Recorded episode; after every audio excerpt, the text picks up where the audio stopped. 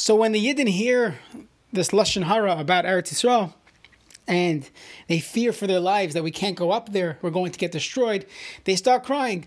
And Chazal tell us that Kadosh Baruch Hu said, "You cried for no reason. In future generations, you will be crying as well for for uh, real things." And as we know, historically, Tisha B'av, this, this day was Tisha B'av. It was the evening of the 9th of Av, and historically, this has been a terrible day for Klal Yisrael, the Churban Beis Hamikdash, the first one, the second one.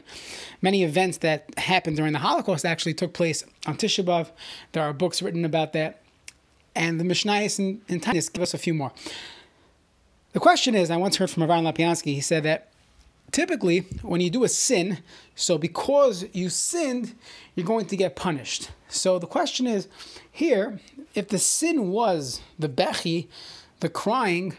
So, how are we rectifying this long term? What's the what's the mida keneged mida? What's the, how does the punishment equate the sin that we did? So he said the following. He said that our sin was simply misusing these tears.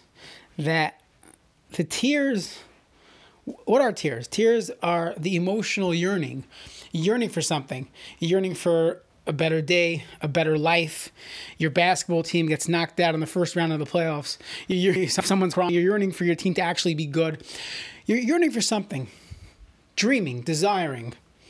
And we messed up. Instead of the, the crying should have been, we want Eretz Yisrael, our crying was, we're scared. We don't want this. We misused the bechi, the crying.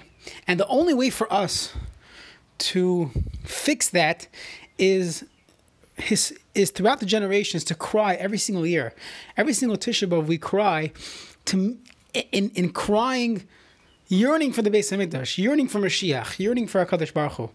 That's how we fix that sin of the crying. So it's not a punishment; it's the way of repentance that you want to do tshuva on the bad sin. So you have to repeat what you did somehow show that we we could cry for the right reasons. So Hashem gives us reasons to cry. And these reasons to cry are actually going to fix that original sin of crying over Eretz Yisrael. We don't want to go there.